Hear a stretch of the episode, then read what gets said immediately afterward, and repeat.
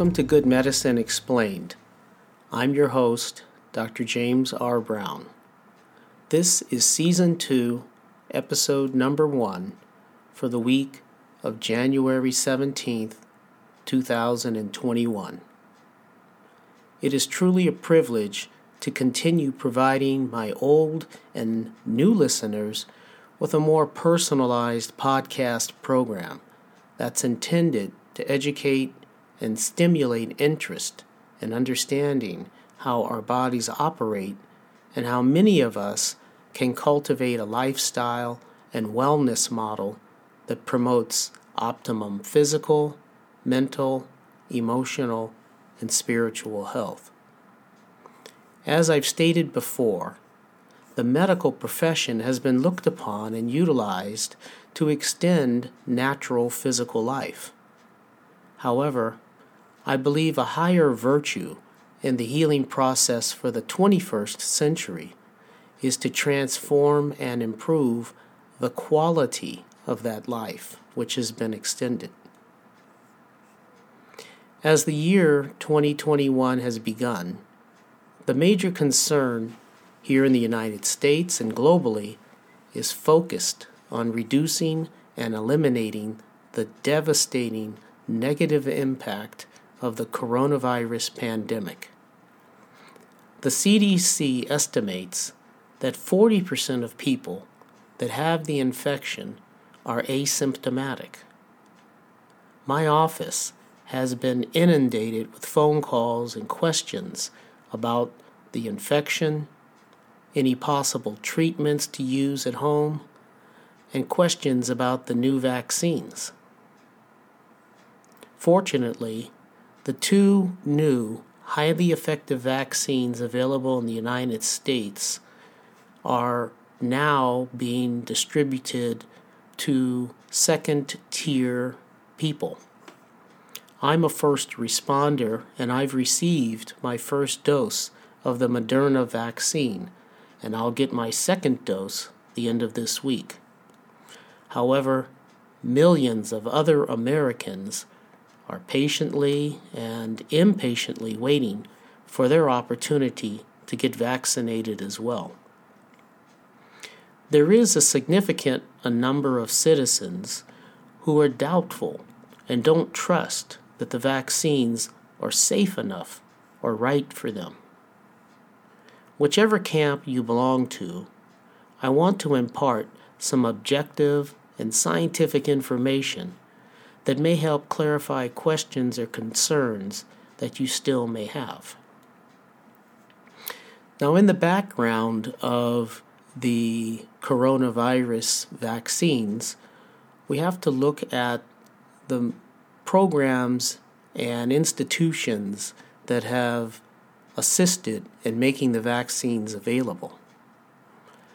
Operation Warp Speed is a multi agency collaboration overseen by the Department of Health and Human Services and the Department of Defense that was aimed to accelerate the development and manufacture and distribution of medical countermeasures to the coronavirus infection.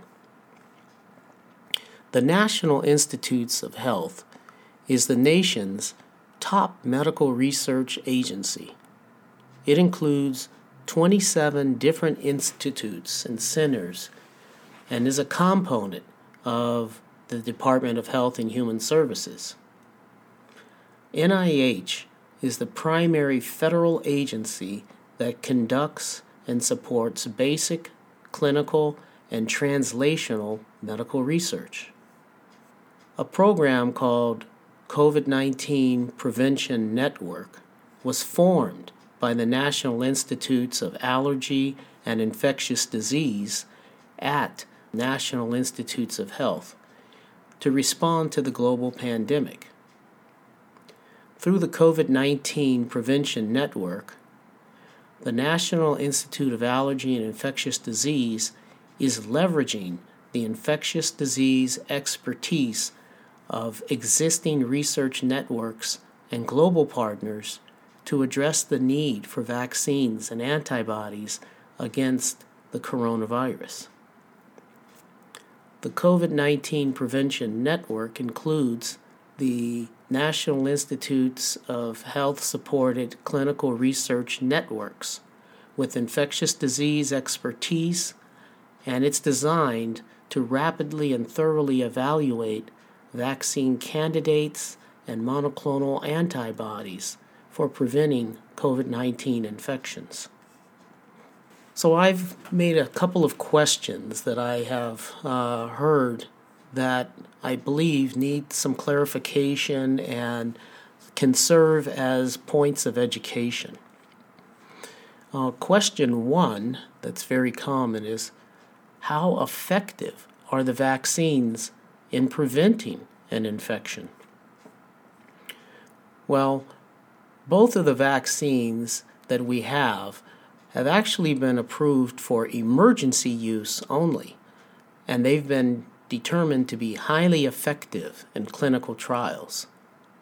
Pfizer's vaccine touts a 95% efficacy one week after the second dose has been administered. And Moderna's vaccine reports a 94% protection two weeks after receiving the second shot.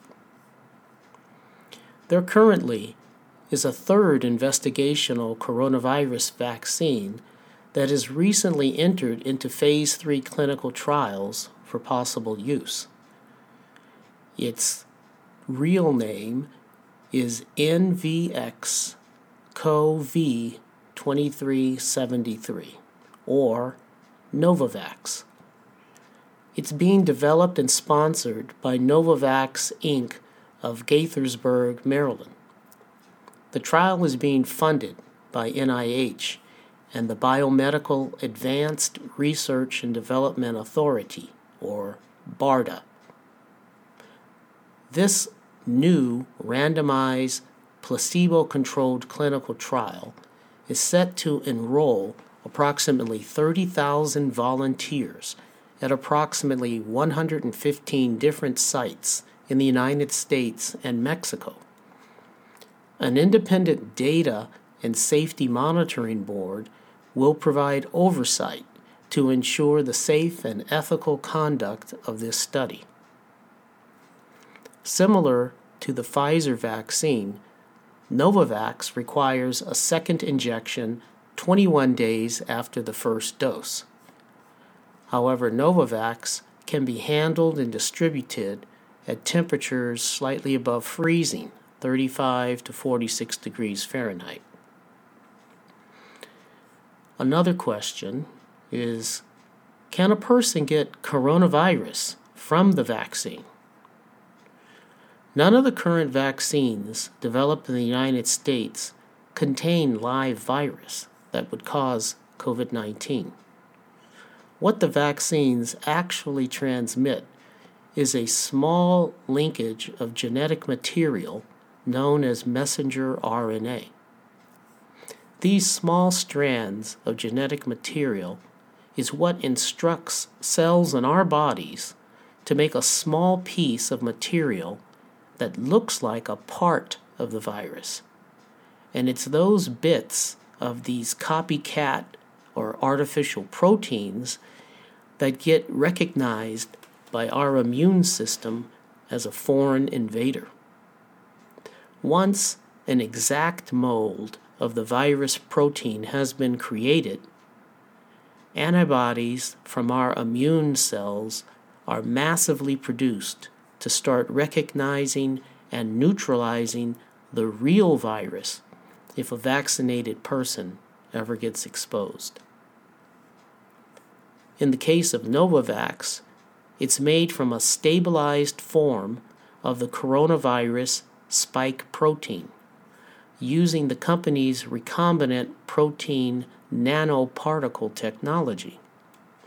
The purified protein antigens in this vaccine cannot replicate and cannot cause COVID 19 infection. The vaccine also contains a proprietary adjuvant called Matrix M. Adjuvants are additives that bolster or enhance the desired immune system response to a vaccine.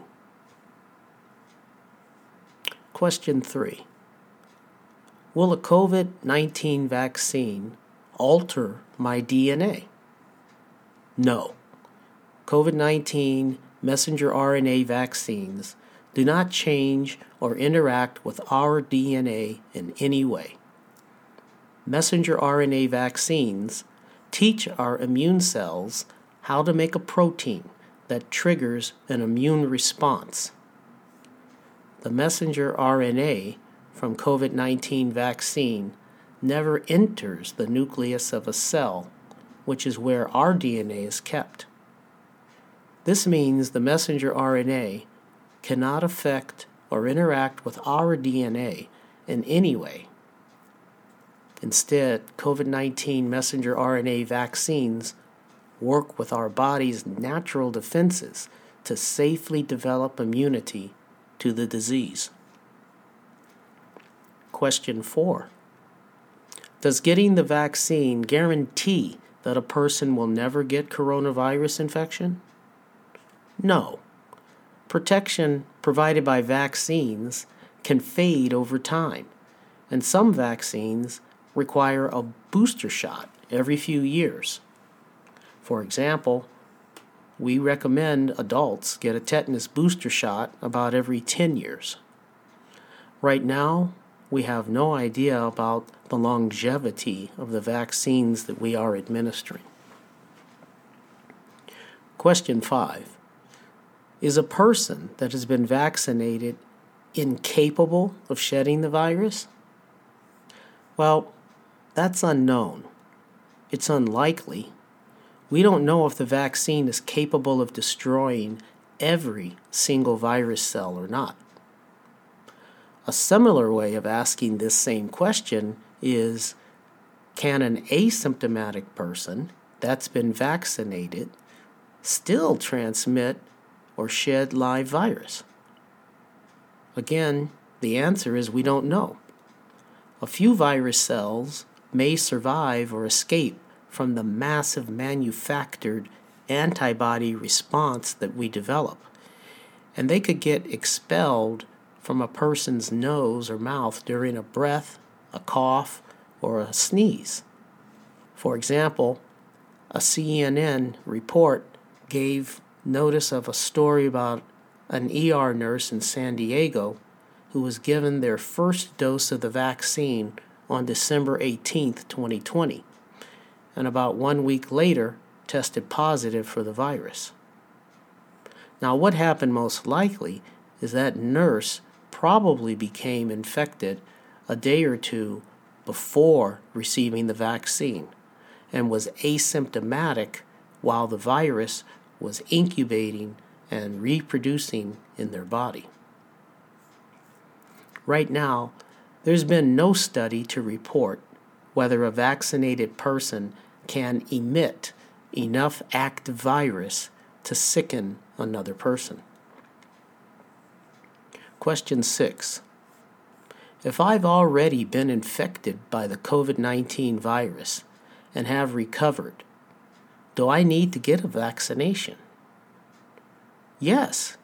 According to the severe health risks associated with COVID 19 and the fact that reinfection is possible, even persons who have had a previous infection should get the vaccine.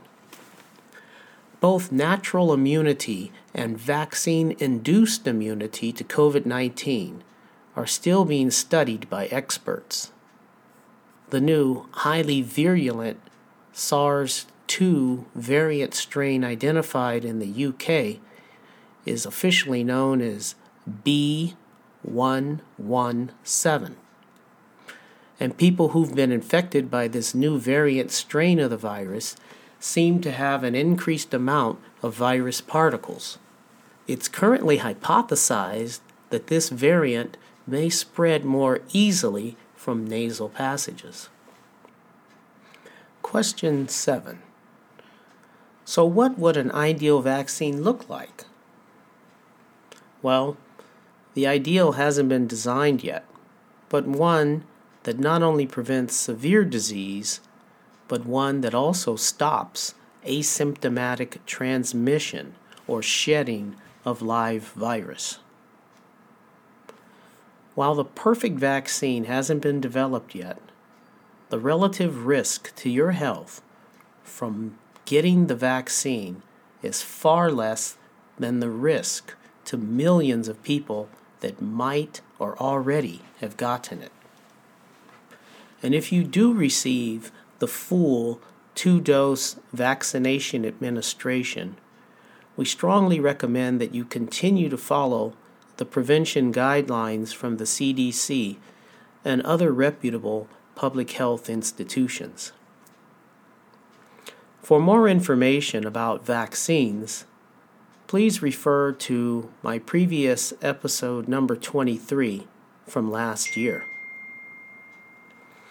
If this particular topic or any of the previous episodes have provoked questions for you, be reassured that I do regular Q&As on my Instagram account at jrbrownmd, where you may submit your questions there through direct message.